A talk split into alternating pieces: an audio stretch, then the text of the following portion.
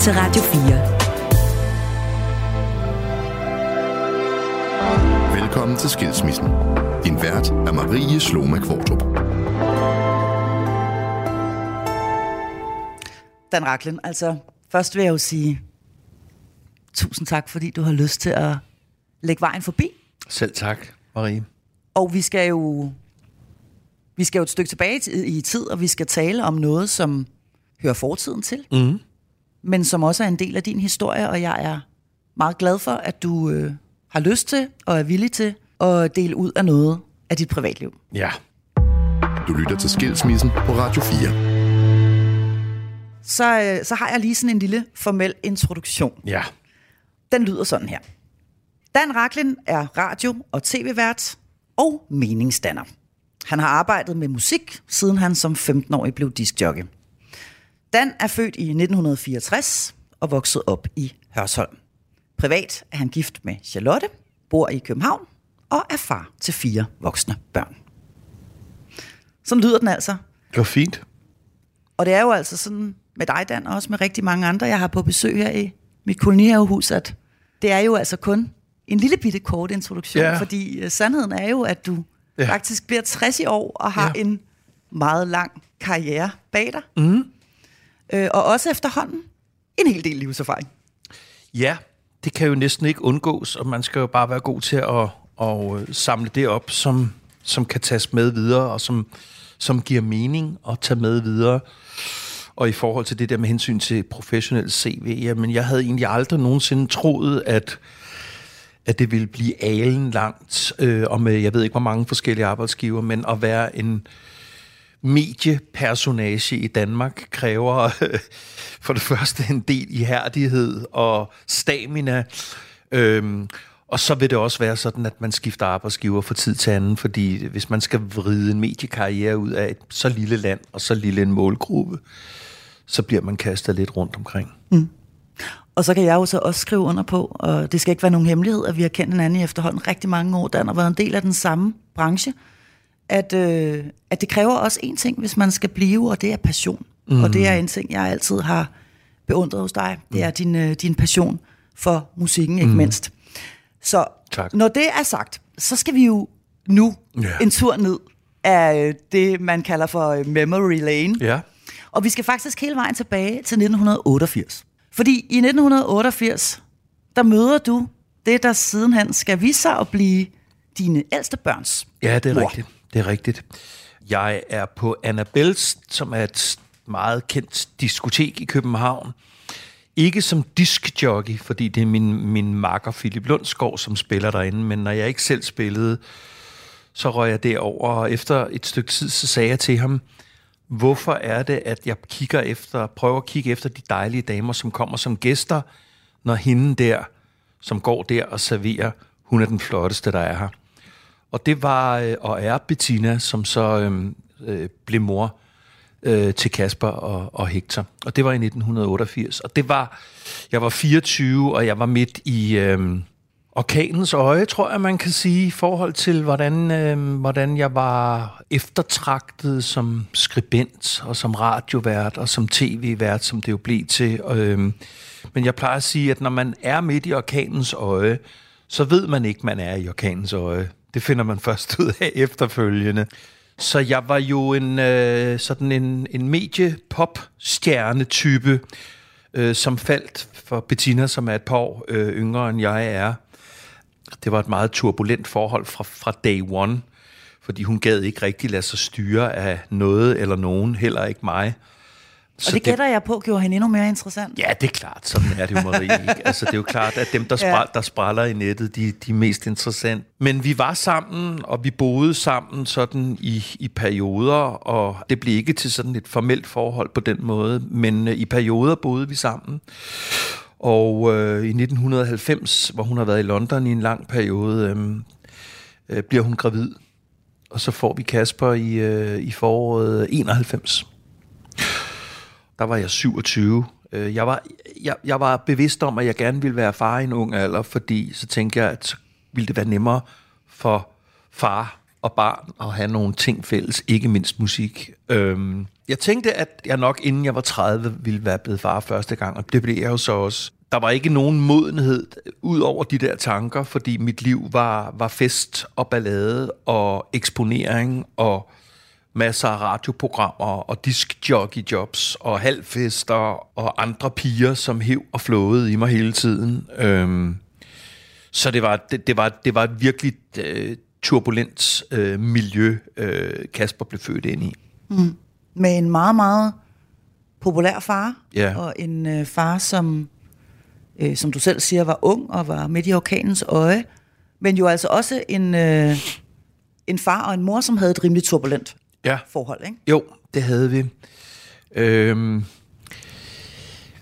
jeg ved ikke, om jeg vil gå så langt, så jeg vil sige, at, øh, at moren til mine to voksne drenge aldrig elskede mig, men øh, hvis hun gjorde, så var det i hvert fald i allerhøjeste grad et hadkærlighedsforhold, fordi hun var meget sådan øh, forbeholden over for alt den der selvfedme, som man næsten ikke kan undgå at, at, at, at, at blive ramt af, når man er vært på en populær radiokanal, når man bliver hævet over på landsdækkende tv, og føler for så vidt, at en hel masse mennesker hiver og flår i en. Og jeg, øhm, jeg har brugt mange år på at kæmpe med det der med, hvordan jeg har følt, at verden drejer rundt om mig, og at det er mig, mig, mig. Øhm, man kan sige efterhånden, som børneflokken er blevet udvidet, så øh, fortager det sig jo heldigvis en smule, at man ikke øh, selv er, er verdens centrum. Men på det her tidspunkt, hvor Kasper, mm. som jo altså i dag er 33, Ja. hvor han kommer til verden, er det der din oplevelse, at du er verdens centrum i virkeligheden?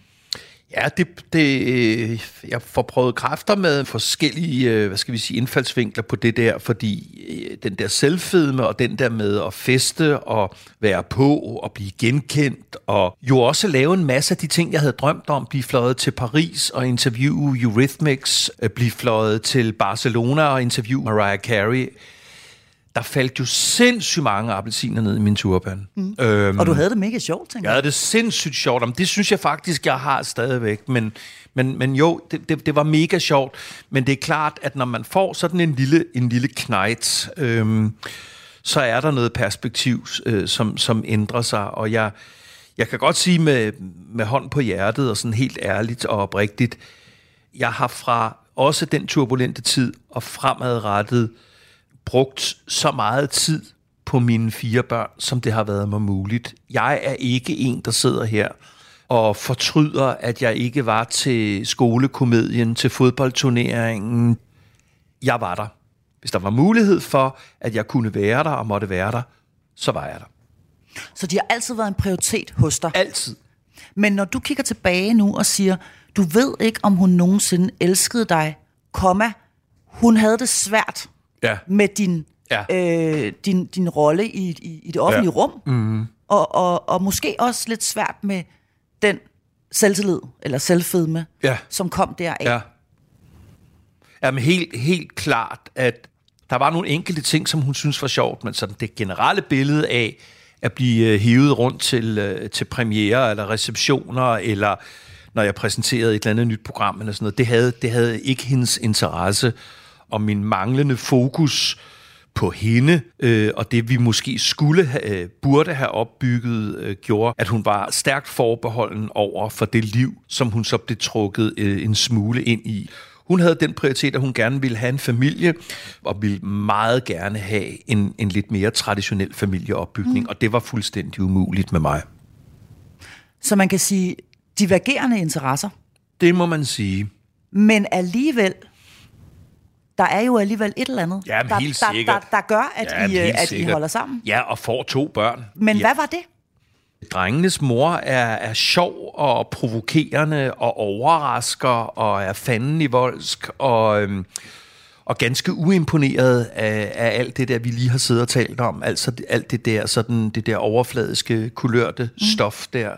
Og det kunne jeg ikke lade være med at holde meget af og være fascineret af, at hun havde den der sådan lidt rebelske indfaldsvinkel til det. Så det var sådan meget modsætning at mødes, og jeg, kan ikke sige, at sød musik opstår, men, men der opstår jo to helt skønne drenge, som så er voksne mænd nu. Ikke? Mm. Det er altså først, uh, Kasper kommer til verden. Mm. 91, ja. Og så kommer og så... Hector i juli 95, og lidt ligesom Kasper er det jo ikke børn, der er lavet, fordi vi har ligget og knaldet i, øh, i månedsvis. Det er sådan meget knalleri, som opstår, fordi man har været uvenner, og så er der jo ikke for mange mennesker i hvert fald noget bedre end make-up sex. Det tror jeg nok, jeg kan være helt ærlig at sige, at de er lavet øh, på sådan noget make-up genforeningssex. ja. Jamen prøv at høre, det er jo en ærlig sag. Ja, det bliver, der jo ikke, det bliver børnene jo ikke dårlige Nej, nej, nej, nej. Så I har denne her dynamik. Og det bliver helt tydeligt, da vi får barn nummer to. Jeg har selv den teori, at de fleste ægteskaber, forhold, øh, de bryder sammen efter barn nummer to, fordi der er mange, der laver barn nummer to og tænker, så bliver alting bedre. Øh, nej, det gør det sjovt nok ikke, tværtimod. Men, men vores var bare ikke sådan den der traditionelle udfasning, fordi vi var allerede øh, som hund og kat, øh, op til vi får Hector, og så bryder det faktisk mere eller mindre sammen, stort set fra det øjeblik, at øh, hun kommer hjem i lejligheden øh, med ham. Der er forholdet ikke eksisterende. Jeg er på landevejen hele tiden. Øh, fester, knaller fremmede damer, kommer hjem søndag, er mega smadret, starter forfra, sparede ikke på mig selv, lavede radio, tv, øh, senere hen internet osv. osv. på hverdage, og giver fuld skrald øh, i weekenderne, så jeg har været fuldstændig ulidelig at være i nærheden af, og efter bare halvandet år øh, er vi også kommet dertil, at øh, hun finder sig en skidesød fyr, tager Kasper og Hector og flytter fra vores fælles lejlighed. Ikke? Så de halvandet år der, fra Hector han bliver født, mm. og så mhm. til hun flytter, de er ikke sjove? Nej, det er de ikke. Øhm, hvis jeg har fortrængt noget, så har det nok været den turbulente periode, vi gik igennem der, fordi der tror jeg, jeg må være helt ærlig at sige, at der er øh, en ting af Hector, som var så lille, men Kasper, som sådan var begyndt at registrere ting, har oplevet nogle scenarier, nogle skænderier og nogle stemninger, som jeg kan være oprigtig ked af, at han fik med på den konto. Men hvad der måske rider mig endnu mere som en mare, er, at da hun så endelig tager sig sammen og skrider, hvilket var fuldt forståeligt, så kommer der jo en periode, hvor, øh, hvor jeg ikke ser øh, mine drenge så meget, som jeg måske kunne ønske, og vi, vi ender også i noget, sådan noget statsamtsfnider og, og hvad folk nu går igennem. Men anyway, en af de stærkeste erindringer, jeg har, det er, da Hector er startet, jeg tror ikke engang, han er i børnehave, han er nok bare i vuggestue inde i Vartov. Men når jeg afleverede ham, hvis jeg havde fået lov til at have dem en weekend, hvor jeg så ikke har været på landevejen, når jeg afleverede ham mandag op på anden salen der i Vartovs øh, børnehave vuggestue, så kunne jeg høre ham skrige hele vejen ned ad trappen, når jeg gik. Og det er jo fordi, han ved ikke, hvornår han skal se sin far igen. Mm. Øhm, og der plejer jeg at sige, at hvis nogen inde på radioen eller andre steder sagde forkert goddag eller hej til mig i de timer efter jeg havde afleveret ham, øh, så snappede jeg. Når han skreg hele vejen til at komme ud i gården og kunne høre det der, det er det mest forfærdelige, jeg har oplevet nogensinde. Det føles som om ens hjerte bliver flået af kroppen, Fuldstændig. Fuldstændig, og, og alt skyld kommer op i dig, og alle øh, ikke-konstruktive tanker om, skulle vi være blevet sammen, og skulle vi dit, og skulle vi dat, og skulle vi, skulle vi dut. Du lytter til Skilsmissen på Radio 4. Hvad sker der lige der omkring, hvor det så bliver endegyldigt slut, og hun flytter? Hvad, hvad forsøger du at gribe ud efter i forhold til, at nu er du en mand, der har to ret små børn? Jamen, jeg synes, det er på sin plads at kreditere den for nylig afdøde Erik Brandt, som øh, i hui og has skaffede mig øh, en lejlighed ude på Ordrup Jagtvej, så jeg i hvert fald havde et sted at være. Og så øh, var jeg der øh, med, med resterne men så møder jeg jo Charlotte allerede i juli 97, og vi bliver jo ekstremt hurtigt til et par. Altså, der går et par uger, så flytter vi mere eller mindre sammen lidt i hendes lejlighed og lidt hos mig. Jeg plejer at kalde det for et håndværkertilbud på det tidspunkt. Ikke? Hun går ind i det fuldstændig uden forbehold fra day one.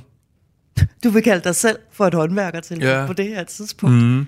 Jamen, jeg har, øh, og det bliver ligesom historien om mit liv, fordi hver gang jeg tjener to kroner, så bruger jeg fem, så det bliver ligesom et af eftermælerne omkring mig, at jeg er, jeg tror, man ville kalde det på en pæn måde, økonomisk uansvarlig. Det var jeg allerede på det tidspunkt, så jeg, jeg var røv og nøgler, og jeg væltede rundt mellem at finde ud af, hvor mine spidskompetencer lig, lå på sigt i forhold til at insistere på at være en on-air personality, en, der laver radioen bag mikrofonen, og jeg er stadigvæk, og det er jeg jo den dag i dag som 60-årig, jeg er jo en festtrold. Altså lørdag aftener for mig den dag i dag er jo ikke til at se Matador og sidde derhjemme. Lørdag er sociale aftener, hvor man skal ud. Øh, så jeg var... Øh, jeg var dårligt kørende økonomisk, jeg var følelsesmæssigt forslået, for jeg havde ikke, jeg havde ikke overhovedet bearbejdet øh, det brud, øh, og ligesom fået noget enten professionel hjælp, eller i hvert fald noget fornuftig hjælp fra nogen i forhold til, hvordan jeg øh, skulle bygge rammerne op omkring at have de her to drenge, øh, når jeg havde dem, osv. osv. Så det var, det var ædermuk med noget af en rodebutik, hun, øh, hun overtog der. Mm. Og, og bare for at sige, hvilken tilstand jeg var i. Øh, altså, jeg havde ikke nogen vaskemaskine, for eksempel, så jeg kørte som 33-årig op til min mor og fik vasket tøj. Og der, der stiller Charlotte sig og kigger på det der, og så køber hun en vaskemaskine og får den installeret. Og sådan, det er bare sådan et billede på, hvordan hun sådan meget hurtigt, ja, en ting er, kommer på banen, men, men også ligesom fylder nogle fuldstændig akutte huller ud med det samme. Ikke? Ja. Jeg var sgu i en sølle tilstand, og jeg har altid været enormt ærekær og stolt, og ikke ville lade mig øh, lade min omverden vise det, men, øh, men, men, men det var sgu, øh, det var på mange måder følelsesmæssigt, økonomisk, praktisk, der var det stramme tider. Det var det.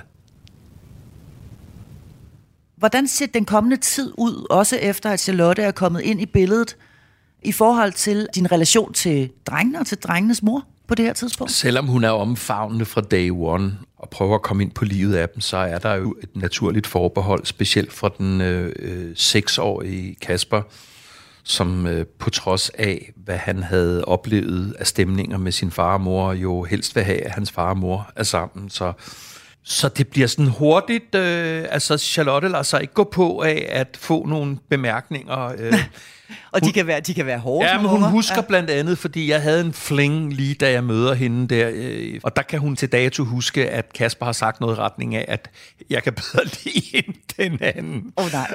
det er sådan nogle ting, man husker til oh, evig nej. tid, ja. Men det har hun altså, den slags ting har hun aldrig lavet sig gå på af. Så vi bliver meget hurtigt til det der teamwork, og det skal forstås på den måde, at når de kom i lejligheden på Kildegårdsvej, og hurtigt efter køber vi jo vores første rækkehus sammen i Holte. Det gør vi jo allerede foråret 98. Ikke? Øhm, altså, vi er meget gode til sådan noget med, at i det øjeblik, drengene er hentet og kommer, så deltager de i fællesskabet, også i det, i det praktiske. Det er klart, at en hektar på to år kan jo ikke så meget, men det er bare noget med, at, at, at de børn, der ligesom er nyligt øh, arriveret, afleveret fra deres mor, de indgår i alt det praktiske og alt det hyggelige i det øjeblik, de kommer ind ad døren. Og det var, det var jeg meget opmærksom på, at jeg ikke ville have, at de skulle føle sig som gæster i vores hjem.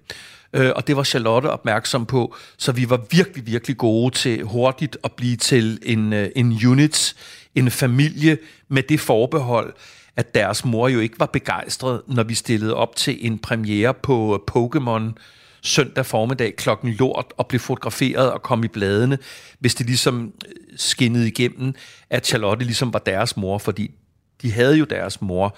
Så du, du har den der balance mellem, vi skal have det her til at fungere, også følelsesmæssigt, men det er klart, at drengene har en mor 15 km væk i København. Ikke?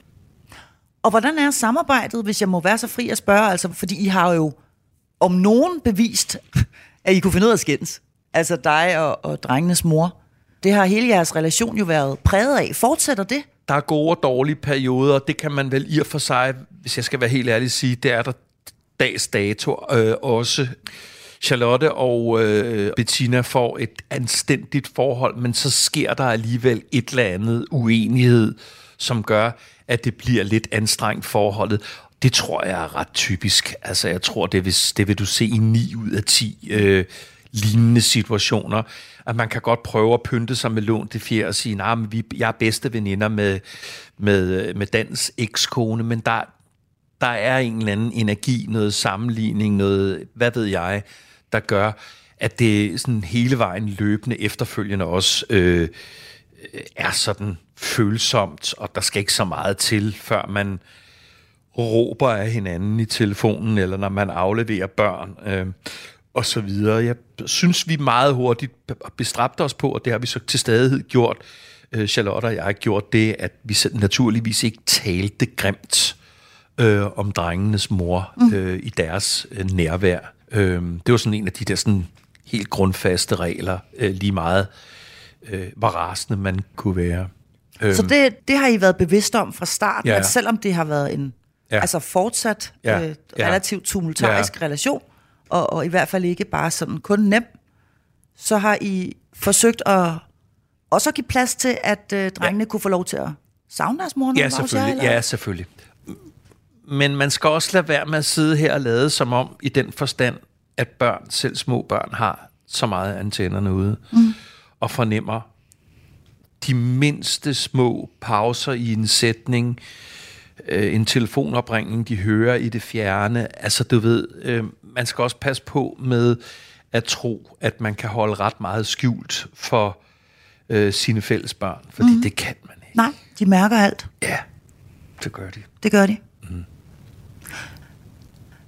Når du sådan tænker tilbage, og nu ligger det jo heldigvis efterhånden mange år ja, det tilbage er i tid. Ja. Er der så noget i den øh, forbindelse, altså i relation til det her brud og til de her små drenge, som skulle navigere i stemninger og frem og tilbage og forholde sig til deres forældre, som ikke længere var sammen. Er der så noget, du gerne vil have gjort anderledes? Altså, jeg ved godt, det kommer sgu apropos selvfedme til at lyde øh, rimelig selvfedt at sige, det fandme ikke ret meget. Øh, men det er klart, at øh, de erindringer, som faktisk næsten kun er Kaspers i forhold til øh, og lukke sig inde på sit værelse, fordi stemningen mellem far og mor var så enten isnende kold, eller decideret nærmest med, at vi kastede ting efter hinanden. Lige den del ville jeg selvfølgelig gerne have været uden, det siger sig selv. For jeg er jo selv skilsmissebarn, og jeg har jo selv oplevet isnende kulde og mega dårlig stemning min far og mor imellem. Så det ville jo øh, have været rart, hvis jeg ikke ligesom havde ført den øh, fakkel øh, videre. Og det er ikke fordi, vi har været perfekte øh, og, og får 13-tal for alt, hvad vi har foretaget os. Men ærligt talt, nej, jeg synes virkelig, jeg og Charlotte, og selvfølgelig også deres mor, det hører også med til historien, at lige meget hvor giftigt vores forhold er, lige meget hvor dårligt et match vi er, så er det jo ikke kun min og Charlottes bedrift, der gør, at der i dag er to fuldvoksne, reflekterende, empatiske, følsomme, øh, kloge, dedikerede, passionerede mennesker. Det er jo også deres mors skyld. Og det skal man jo, ja. eller det skal jeg jo også lige huske at tage med i den fortælling. Så nej, der er ikke de store fortrydelser, fordi øh, jeg tror ikke, folk nødvendigvis kan sætte sig ind i, hvordan det er, det som jeg, vi startede det, den her samtale med, med at være i mediebranchen, blive i mediebranchen over årti efter årti, se nye stand og komme og skubbe en fuldstændig ud fra tv-værtsjobbet, øh, have unge radioværter, som står klar med kniven eller øh, et stykke værktøj for at få, for at få ham den selvfede Dan Raglit stoppet.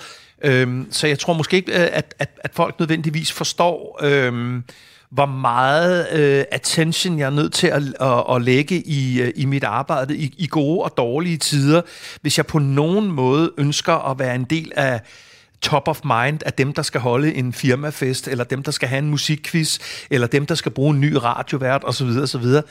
Det kræver altså virkelig, virkelig ihærdighed, øhm, og, og, og det har jeg brugt meget tid på.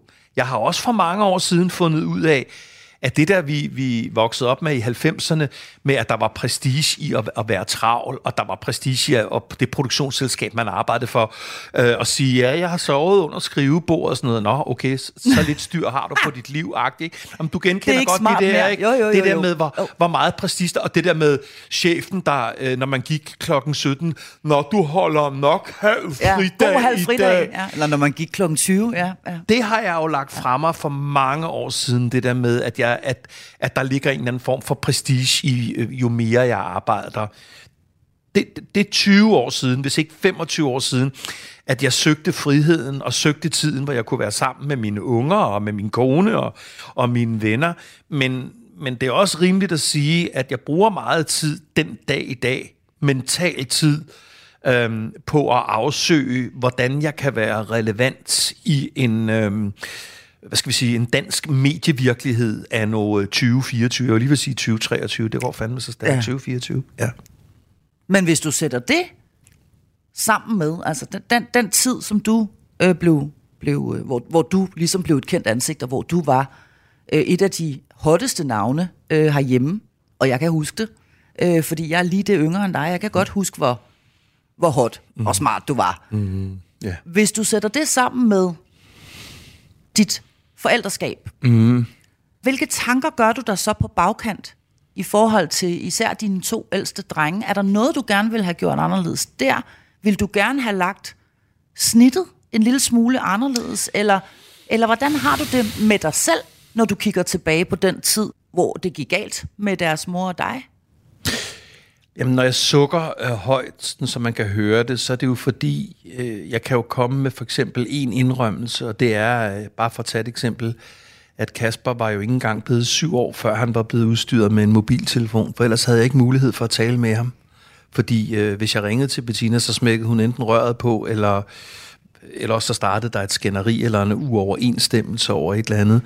Så det er bare for at sige, mens de pussenusseforældre i dag pakker deres børn ind i lyserødt vat og diskuterer alt på Aula, inklusiv hvornår de skal have en telefon og sådan noget, så kan jeg bare fortælle, at øh, her, i den her situation, der var det ikke noget valg for, hvis vi skulle kommunikere, og han frit skulle have tilgangen til mig, så var det det, der var muligheden.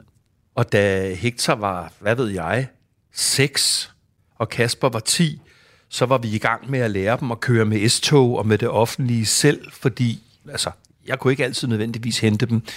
Øhm, så der var både noget praktik i det, og så var der et godt tip, jeg vil give til skilsmisseforældre.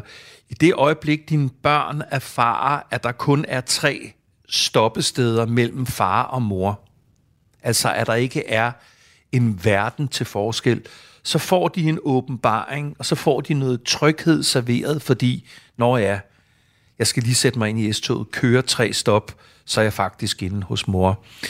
Hvad mener du med det? Jamen, fordi øh, i hvert fald i vores tilfælde, der bliver det jo meget to verdener, ikke? Mm. Det bliver en verden inde i en i øvrigt dejlig lejlighed inde i Mikkel Bryggersgade i Indre By, hvor man hænger ud på strøget og andre steder. Ikke? Jeg har jo hørt igennem tiden, hvordan kan du tillade, at dine børn de leger inde i nærheden af strøget? Ved du ikke, det er farligt? Jo, men der bor de.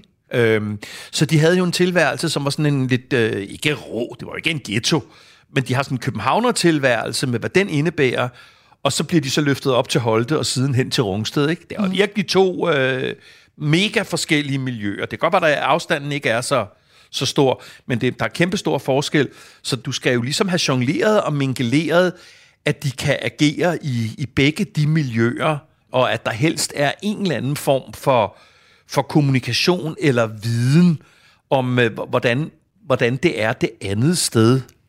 Jeg tror, deres mor, jeg kan faktisk ikke huske, om hun nogensinde var på besøg op hos os i Holte, men det er jo sådan noget med, at børn vil jo gerne vise deres liv og deres hjem til deres forældre, også selvom det er to forskellige steder, der er deres udgangspunkt. Gjorde de, fik de mulighed for det?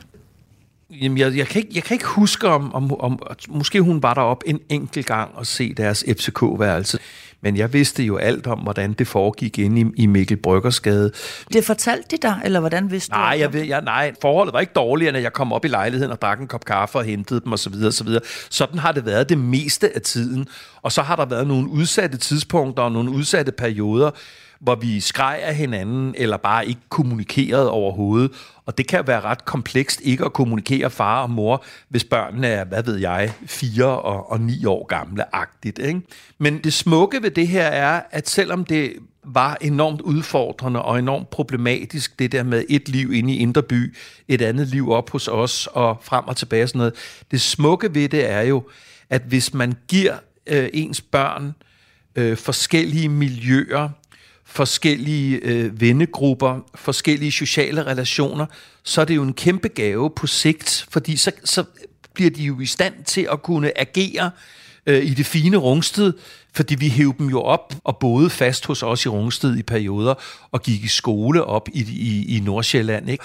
Og der er det bare for at sige, at jeg tror ikke, Kasper og Hector har oplevet det som sådan, åh oh, nej, nu kommer jeg ind i denne her øh, klasse, hvor de sidder i deres, øh, jeg vil lige vil sige Lacoste-trøjer. Øhm, det, det, det var hverdag for dem på hver deres måde. Mm. Og det tror jeg er en enorm stor gave. Det kan jeg mærke på dem den dag i dag, at de de er virkelig gode til alle mulige forskellige typer og alle mulige forskellige situationer. Så ud af, af kompleksiteten og problemstillingerne har der også kommet øhm, øh, en, en evne til at navigere i, i alle mulige forskellige øh, farvande. Ja, så man kan sige, skilsmissebørn, de bliver måske en lille bit smule mere omstillingsparate. De ja. bliver mere vant til også at ja. skulle klare nogle ting selv. Ja, de bliver de. måske også lidt mere opmærksomme på stemninger. Ja desværre, og jeg, det her taler også erfaring, for jeg er også selv skilsmissebarn, og man bliver måske lidt mere opmærksom på, hvordan blæser vinden lige her i det her lokale, hvor ja. jeg træder ind. Ja. Og hvordan er det nu lige, og som du også siger, hvordan er det nu lige, far udtaler mors navn, eller lader han være at gøre det, eller bliver hun overhovedet nævnt? Altså, ja, altså, alle de der, ja, helt bitte små ting, ja, de får, helt de, sikkert. Man får en, en ja. ret veludviklet ja. analytisk evne, ja.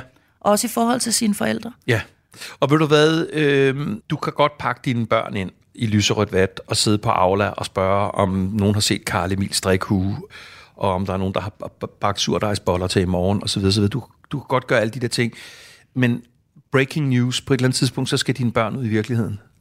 Og det er fuldstændig ligegyldigt, hvor privilegeret de er, om de kommer nord fra København, eller de kommer fra dit eller dat eller dut. På et eller andet tidspunkt, så rammer virkeligheden med, at man søger sit første job og, og, og får det ikke øh, man får en kæreste, som slår op øh, med dig, og så videre, så videre, så videre. Så jeg, jeg, jeg er tilbøjelig til at sige, at skilsmissebørn, øh, ja, de får lidt flere buler og rifter, men, men, men jeg tror også, de generelt set øh, ikke lader deres øh, verden rokke så meget som, som børn, der bliver pakket ind i vat, indtil de er myndige nærmest. Og hvordan er det så? Fordi i dag er de jo, Kasper og Hector, de er jo nogle voksne mænd. Har du nogensinde talt om det her brud fra deres mor. Har du nogensinde talt de, de her ting igennem med dem, altså om, hvordan det egentlig var dengang? Jeg har ikke siddet ned og ligesom startet den her samtale op med en eller anden form for øh, emnepunkter. Mm-hmm. Øhm, men jeg bilder mig ind, at jeg har så tæt et forhold og kommunikation til dem hver især. Så i små fragmenter øhm, har vi talt om, hvor forskellige deres far og mor er, hvor forskelligt vores udgangspunkt var, øh, hvor forskellige vores drømme og ambitioner om, om fremtiden var. Så de ved godt, hvor sammensatte de også er i forhold til, hvem der er deres far og deres mor. Og der er ikke for mit, for vores øh, vedkommende, Charlotte som mit vedkommende, der er der ikke nogen tabuer i relation til de her ting. Det må være noget af det værste. Og der kan man sige, min generation, måske til dels din generation, der har vi været dårligere, vores forældre var dårligere til at kommunikere og sætte ord på, og der er måske ligefrem ting, som man ikke talte om i vores barndom og ungdom. Det kan jeg ikke sige, at mine unger på nogen måde har et eller andet, som er tabu, eller det taler vi ikke om. Men ej, jeg tror ikke, vi har haft sådan den store rundbordssamtale om, om, om emnet. Nej, men nu behøver det heller ikke at være en rundbordssamtale. Det kunne jo også være, at der bliver ting, som de har behov for lige at tale med ja, om. Eller klart. de vender tilbage og siger, ved du hvad far, det der, det forstod jeg aldrig. Hvorfor gjorde du det? Eller sådan har jeg i hvert fald selv haft det, ja, i relation det... til mine egne forældre. Ja. Øh, også efter jeg selv er blevet øh, voksen. Øh, ja. Jeg, jeg husker ikke sådan nogle konkrete situationer, hvor hverken den ene eller anden af dem har, mm. har ligesom adresseret det på den øh, måde, men, men, men jeg tror, det er fair at sige, at øh, efterhånden som børn bliver voksne og danner deres eget fundament, så tror jeg, det er fair at sige, at de finder jo ud af, hvor, hvor sprækkerne er hos deres mor, og hvor sprækkerne er hos deres far og hvor, hvor, hvor mine begrænsninger, lige uagtet at jeg selv helst ville have, at jeg ikke havde nogen begrænsninger i nogen som helst sammenhæng, så finder de jo stille og roligt ud af, øh, hvad det er, der gør øh, far eller mor ked af det, eller rasende, eller provokeret, øh, og hvor far og mor har nogle øh, fejl og mangler, Øh, og, og, og, og du ved, du kender jo også, det kender vi jo alle sammen den dag, hvor man så sin far, eller hørte sin far græde første gang, eller ens mor flippede fuldstændig irrationelt ud, eller et eller andet. Altså det der øjeblik, Og der var man jo som regel blevet sådan i hvert fald øh, sen teenage eller voksen, hvor, hvor det gik op for en, gud, far og mor er ikke fejlfri. Ikke? Og det sker jo for alle, og det er også sket for Kasper og Hector også i relation til mig. Du lytter til Skilsmissen på Radio 4. Så når du sidder nu her, og det er mange, mange, mange år siden, og jeg synes stadigvæk, at din fortælling er meget relevant. Fordi jeg tror, der er rigtig, rigtig mange, eller jeg ved, at der er rigtig, rigtig mange, der kan gå igennem brud, der yeah. ligner det, som Ja. du taler om.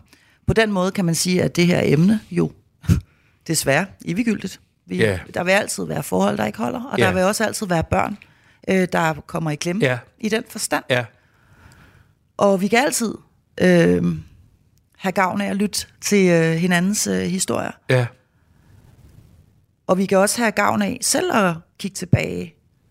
Især når man måske, som du nu, Dan, altså mm. nærmer dig en milepæl også, ikke? og runder et skarpt hjørne. Og... Så når du sidder og, og, og kigger tilbage nu, og, og, og du har de her fire virkelig vidunderlige børn, voksne og velfungerende, mm. velkørende, og du ja. har oven i købet en rigtig tæt relation til dem alle sammen. ja. Det meste af tiden. Ja. Hvad, øh, er det så også sådan, at du kan sige, at hvis en af dem skal giftes for eksempel, eller et eller andet andet, at du så kan være i stue med din, altså være i stue med deres mor? Ja, det kan vi godt. I dag taler vi øh, relevant og rart sammen, men jo kun om ting, der hidrører vores fælles børn. Fordi selvom de er 28 og snart 33, øh, så opstår der jo situationer og scenarier, hvor man har brug for at lige at touch base i forhold til, hvor, hvor den anden part er hen. Så jo, det kan vi godt.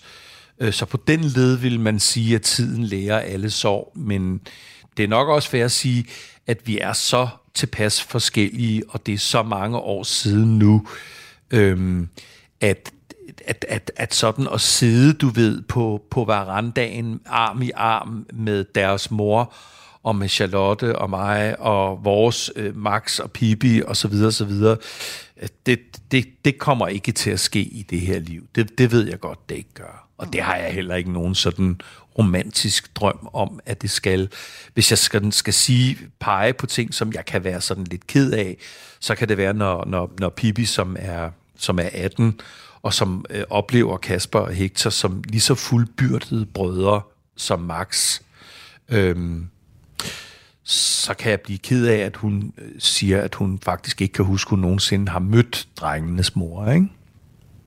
Det er også rimelig vildt. at hun ikke har nogen erindring om det, ikke? Øhm, mm.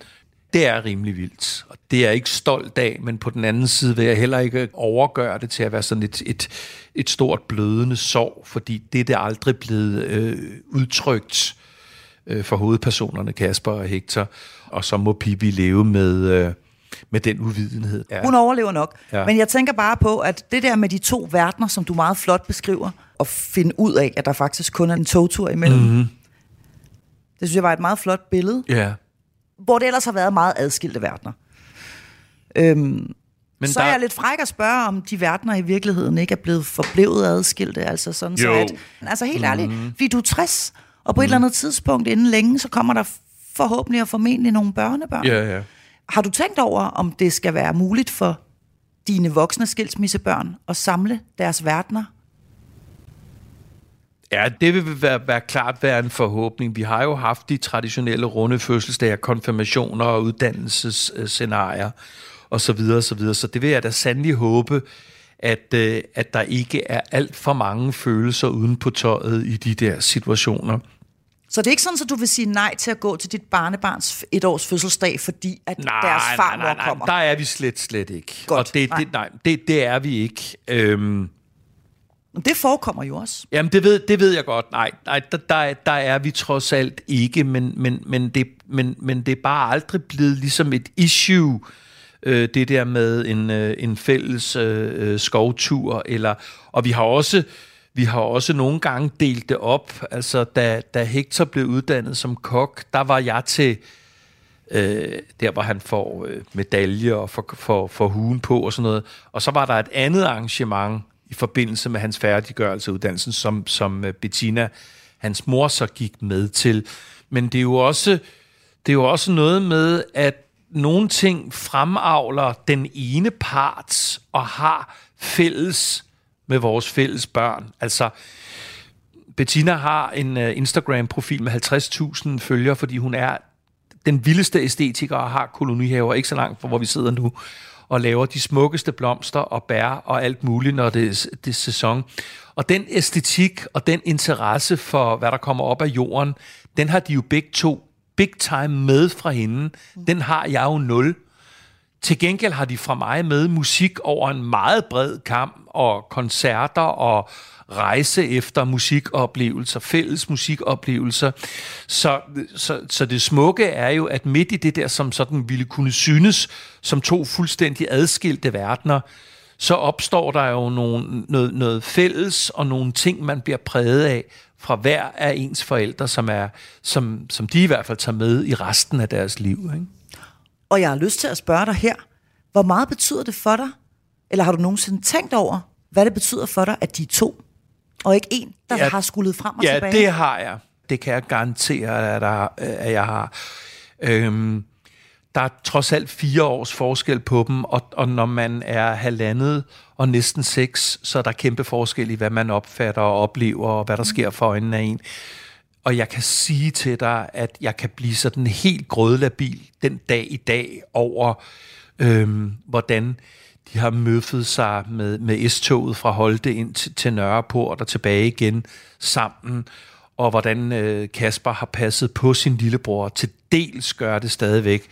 De kan også være bravende uvenner og synes hinanden er mega irriterende, fordi der er masser af ting, hvor de er forskellige, men jeg kan love dig, at jeg bliver rørt om hjertet, når jeg tænker på, at, øh, at de midt i, øh, turbulente tider havde hinanden. Præcis. Altså fordi de er jo repræsenteret i en eller anden form for tryghed ikke, i hinanden. Og netop som du siger, ikke at skulle tage toget alene, eller, og måske også nu at kunne sige til hinanden, hold kæft, hvor er far åndssvag, eller hold kæft, hvor er mor åndssvag, eller hold kæft, et eller andet andet. Det er, en, det er en skøn kompleksitet og et enormt interessant emne, som vil kræve mindst et program mere, men jeg kan sige, at, øh, at jeg ser jo for mig øh, to brødre, som faktisk hverken fysisk eller i væremåde ligner hinanden ret meget. Kasper er mega social, udfaren, har kæmpe business, taler med alt og alle. Hector klart mere følsom og indadvendt, men så til gengæld enormt dedikeret og passioneret omkring hans eksempelvis madarbejde. Øhm, så det er muligt at have øh, en meget, meget nær relation, et meget, meget nært fællesskab, en kærlighed, uagtet at de er sindssygt forskellige øh, i mange andre af livets aspekter. Og, og det, det, det vil fascinere mig til evig tid at have to sønner, som er så tætte og alligevel er så forskellige. Det, det synes jeg er helt vanvittigt fascinerende. Og tror du, at de har fundet noget ro i hinanden i de tider, hvor der har været allermest turbulens i deres mors og fars relation? Det er der ikke nogen tvivl om, at, at de har storebror er ikke særlig rolig i sit udtryk og i sin energi. Men, men det er der ikke nogen tvivl om, at de har. Og, øhm, og så finder man ind til nogle ting, som man har fælles. Vi har jo, og det gælder også hele banden, ikke? vi har jo FCK og fodbold som sådan en fælles faktor, hvor vi jo har brugt timer, dage, uger på at stå på en plads inde i parken, på at rejse rundt i Europa, på at se fodboldkampe sammen og glæde os til det.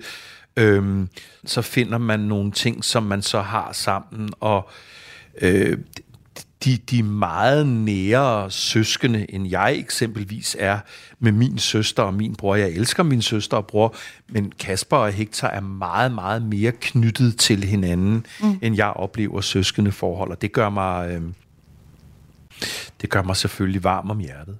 Mm. Så godt, at der kom to. Og ikke kun én. Ja, det, det, det jamen helt sikkert. Det synes jeg også, vi allerede talte om, da vi lavede researcharbejde på, det, på den her udsendelse, eller den her samtale. Øh, den der med, Ja. ja. at man fortryder ikke de børn. Der, var det din mor, der sagde det? Ja, det var min mor, der sagde det. Ja, og det, det giver din mor ret i. Man fortryder ikke de børn, der kommer. De børn kommer altid pisse ubelejligt, og man var lige i gang med en uddannelse, eller whatever man var i gang med. Så kommer de, og så er de der, og så er det det mest fantastiske. Men prøv at høre, jeg har, jeg har faktisk to ting, jeg gerne lige sådan, øh, her hvor vi jo sådan desværre nærmer os afslutning, der er to ting, jeg gerne lige vil runde med dig. Mm. Øhm, og det ene, det er det her, som at du i hvert fald stadigvæk godt kan finde tilbage til at kunne mærke, selvom det er mange år siden. Og det er øh, en følelse, som jeg tror, at øh, er meget universel, når vi taler skilsmisser. Nemlig følelsen af savn. Øh, altså følelsen af at savne sine børn. Ja. Men vi blev, øh, øh, og vi, det er Charlotte og jeg, vi, vi, vi blev, øh, og det, det synes jeg faktisk godt, jeg kan tage, til- kan tage det mest af æren for. Jeg var ret god til på et ret tidligt stadie at nyde begge de øh, livssituationer, øh, man jo så har som skilsmisseforældre, forstående på den måde, at, mm. at jeg synes, jeg var enormt god til at sige til Charlotte, nu skal vi altså nyde, at vi ikke har drengene den næste uge, fordi så kan vi øh, gå ud og spise og drikke os stive og te os som sindssyge. Og det gjorde I. Og, og det gjorde vi, og det, til stadighed. Og så kunne vi sagtens finde ind til det der, hvor man så skal være hjemme, og hvor der er nogle faste ting, der skal holdepunkter, der skal fungere. Nyd begge scenarier, og, lad, og, og, og, og, og for mit vedkommende, der er masser af ting, jeg har gjort forkert og gjort dårligt. Men jeg har aldrig, ikke et eneste år, krævet, at jeg skulle have Kasper og Hector juleaften. Fordi deres mor har så lidt familie, så jeg kunne aldrig finde på at diktere, en juleaften skulle være hos os. Fuck det! Så var der en lille juleaften, eller en første juledag, eller en anden juledag. Og jeg ved, det er en af de der banale ting, som mm. folk diskuterer. Altså sådan, så de ender i statsamtet og i retssager omkring juleaftener og weekendfordelinger osv. osv. Jeg krævede aldrig øh, de der juleaftener. Vi har ikke diskuteret ferieforløb. Vi har formentlig nok diskuteret noget weekend noget, men det var jo fordi, vi diskuterede generelt øh, sådan overordnet.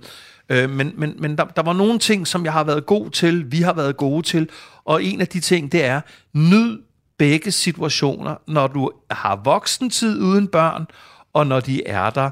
Og så har jeg et godt tip til, og det er, hvis børn, hvis du ved, at dine børn har det godt hos din eks, eller hos bedsteforældre, eller hvor fanden de nu er, så bliver du simpelthen nødt til at trække vejret, eller være være egoistisk og sidde og øh, hvor jeg savner dem. Nej, fordi de har det godt der, hvor de er. Så du kan sagtens med sindsro læse dig en bog, gå i biffen, finde dig en kæreste, tage ud og fiske, eller hvad fanden du har lyst til, og lade være at sidde og, og være selvmedlidende, fordi du ved, at dine børn har det godt. Mm. Men det er jo ikke altid noget, man kan styre. Nej, nej. Og nogle gange, så kan det jo skylle op i en, og det tror jeg, det gør i mange. Og i særdeleshed, hvis man måske ikke ser dem så meget, som man faktisk havde lyst til. Jeg hører dig sige, at der har du været heldig, også at møde en kvinde, som du kunne fylde, fylde tiden ud med og gøre noget sammen med, som gav mening. Øhm, og så har du ikke savnet så meget. Nej, det har jeg ikke. Jeg, jeg savner, og det, det, det gælder helt op til nu, jeg savner ikke mine børn på den der sådan lidt øh, øh, selvmedlidende, teatralske, følsomme måde, når jeg ved, de har det godt. Og det kan være, de kan være på den anden side af kloden, eller lige om hjørnet. Hvis jeg ved, de har det godt, så skal jeg nok få mit øh, liv og, og, og, og lige den periode til at fungere. Det kan man være helt tryg ved. Mm. Og så tænker jeg også, at det måske også har været der magtpålæggende, at de ikke har skulle tænke, at du gik rundt og savnede dem. Jo, det er klart, at, øh, at, at øh, jeg, har, jeg har også haft situationer, hvor jeg lige vendte hovedet, fordi øh, man kunne komme til at tude over et eller andet øh, i forhold til, hvordan nogle ord er blevet sagt, eller de der gange, øh, før det ligesom lykkedes os at få det på plads. Der hedder, vi er en hel familie, vi er et helt fællesskab, du er ikke til besvær, du kommer ikke på besøg her. Så der kan sagtens være nogle, nogle situationer, hvor jeg igen klandrede mig selv for øh, at have været sådan en shift, og, og, og, måske har jeg også tænkt, at jeg gav øh, øh, forholdet til deres mor, jeg gav det ikke for lidt, fordi jeg gav det ingenting. Så det, jeg kan ikke engang sidde og sige, at jeg gav det, jeg gav øh, det, det der fælles unit for lidt, for jeg gav den ingenting fordi jeg var bare en flejner på landevejen, eller på diskotekerne, eller på klubberne, eller i hallen, eller i et radiostudie, øh, eller et eller andet. Så, så, Men helt så, ærligt, Dan. Har du dårlig samvittighed over det? Nej, det har jeg ikke. Det har jeg ikke. Altså, vi er, vi, vi er som vi er, og vi må gøre, øh, som, som, som vi skal gøre. Og selvom det vil være en, en, en, en, en, en lidt kedelig ting at sige, om der er nogle børn, der har haft det meget værre, så har jeg efterstræbt fra day one, øh, at jeg er tilgængelig, og at de kan få mit øh, samvær, samkvem, præcis lige så meget de vil, hvis ellers udenforstående ikke, ikke forbyder dem i det. Og så synes jeg ikke, altså, så synes jeg faktisk ikke, jeg kan byde op med ret meget mere til det bord. Den sidste ting er simpelthen bare i, i relation til det her med, at man har... Fordi det, det kom der jo altså ret hurtigt. Så var der pludselig to børn, som havde der hele tiden, Mm. og som du havde hele tiden, Ja, og hvor hverdagen kørte. Og så var der to børn, som skulle undvære dig. ja. Fordi når vi siger savn, så går det jo ikke kun én vej. Så går det jo også den anden vej, at de børn, vi så sender afsted, eller måske ikke er sammen med, de også af og til savner en, eller længes efter en, eller godt kunne tænke sig at være mere hos en. Hvordan har det, når du tænker på det nu, og du tænker på de her fire søskende, hvor de to af dem jo altså har, har været der hele tiden, og de to af dem er kommet og gået. Har du på nogen tidspunkt synes, at det var svært? At ligesom skulle øh, sikre, at de to ældste var klar over, at de betød lige så meget for dig, som dem, der var der hele tiden? Jeg tror desværre, jeg er nødt til at svare på, på næsten noget andet, end det du spørger om. Fordi jeg er nødt til at fortælle, at øh, fordi Hector var halvandet år, da mor og far gik fra hinanden, og han, han var så lille, og han skreg, sådan, så far kunne høre det helt ned i gården, øh, i Varetovs børnehave osv., osv., så vil det til evig tid være sådan, at selvom han jo er betragteligt ældre end, end Max og Pippi, så er han min lille dreng. Jeg vil altid reagere som en ek- ekstra aggressiv løve, hvis der er et eller andet omkring. Han er jo på vej mod de 30. Øhm, og det tror jeg også til dels svarer lidt på, hvad du siger i forhold til, om det har været svært, og om der har været en eller anden, øh, om ikke dårlig samvittighed, så i hvert fald en eller anden sådan desperat søgen efter, hvordan man leder og fordeler sin kærlighed og sine tanker og sin tid, øh, og så videre, så videre. Men det samarbejde, det teamwork, jeg har haft og har med Charlotte, gør, at det, det, det er aldrig boblet over og blevet til, øh, nu kommer de to øh, grå mus inden fra en baggård i København, og nu skal de tøs op og have ekstra attention. Nej, det er en stor familie på godt og ondt, og man får den tid og den opmærksomhed, som man nu engang øh, kan blive tildelt i den givende situation. Og, og, og vi har hele tiden, altså Charlotte har været så opmærksom på i alle årene, at det ikke hed papsøskende og plastiksøskende og halvsøskende. Altså hun reagerer så kraftigt på det den dag i dag, ja. de der forskellige udtryk. Øhm, så nej, jeg, jeg, jeg, jeg synes ikke, jeg kan huske, at den ene fraktion, dem der både har øh, en, en fælles far og mor, og dem der ikke har, at der sådan er opstået de der situationer. Men lad mig da sige så her slutteligt, de har jo forskellige livssituationer. Altså, øh, de to børn, jeg har med Charlotte, øh, har øh, lidt mere velstillede bedsteforældre, der tager til gode set dem fra tid til anden, og sikkert også vil blive ved med at gøre det. Men for helvede, sådan er livet jo. Det er for helvede ikke noget gammelt DDR eller Rusland, hvor man sidder med fire børn, og så får du en Clementin, og så får du en, og så får... Altså, Nej. sådan fungerer livet jo, ikke?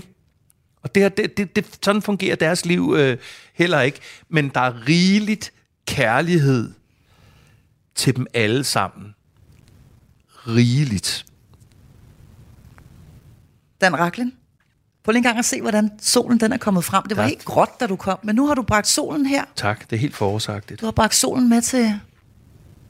Tak Til skal du Amager. have. Det har været dejligt. Det er jo næsten terapeutisk. Ja, det har været en rigtig god snak. Tusind tak. Selv tak.